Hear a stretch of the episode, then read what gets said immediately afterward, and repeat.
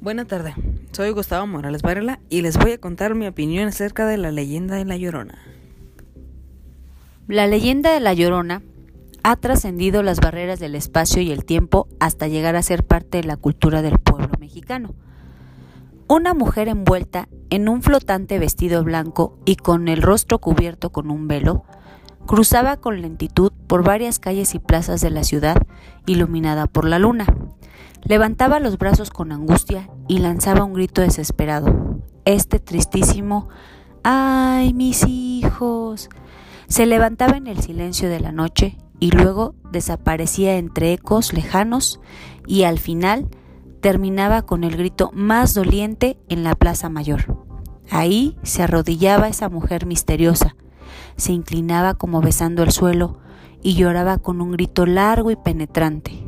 Después se iba ya en silencio lentamente hasta que llegaba al lago y en sus orillas se perdía, se deshacía en el aire como la niebla o se sumergía en las aguas.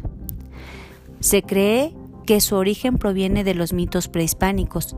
De hecho, en La Llorona se funden varias representaciones de diosas madres como Tonatzin, nuestra madre en lengua náhuatl, la que se adora en el Cerro del Tepeyac y que después se identificara con la Virgen de Guadalupe.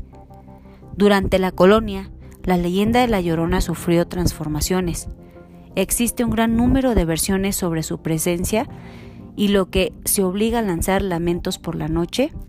La Llorona es, antes que nada, madre, pero es una madre atormentada por el insufrible dolor de haber perdido o asesinado a sus hijos. Dependiendo de la zona, la llorona ya no solo clama de angustia, es una mezcla de divinidades prehispánicas y espectros de la tradición judeocristiana.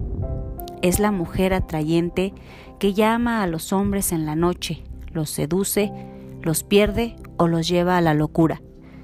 Y ya por último, la presencia del mito en la canción de La Llorona, un famoso son mexicano sin autor específico, muchos cantantes han creado o copiado versos que convierten a esta canción en una historia de amor y dolor. Quedan elementos de la leyenda original, el dolor, el llanto de la muerte y la presencia de una mujer fantasmagórica.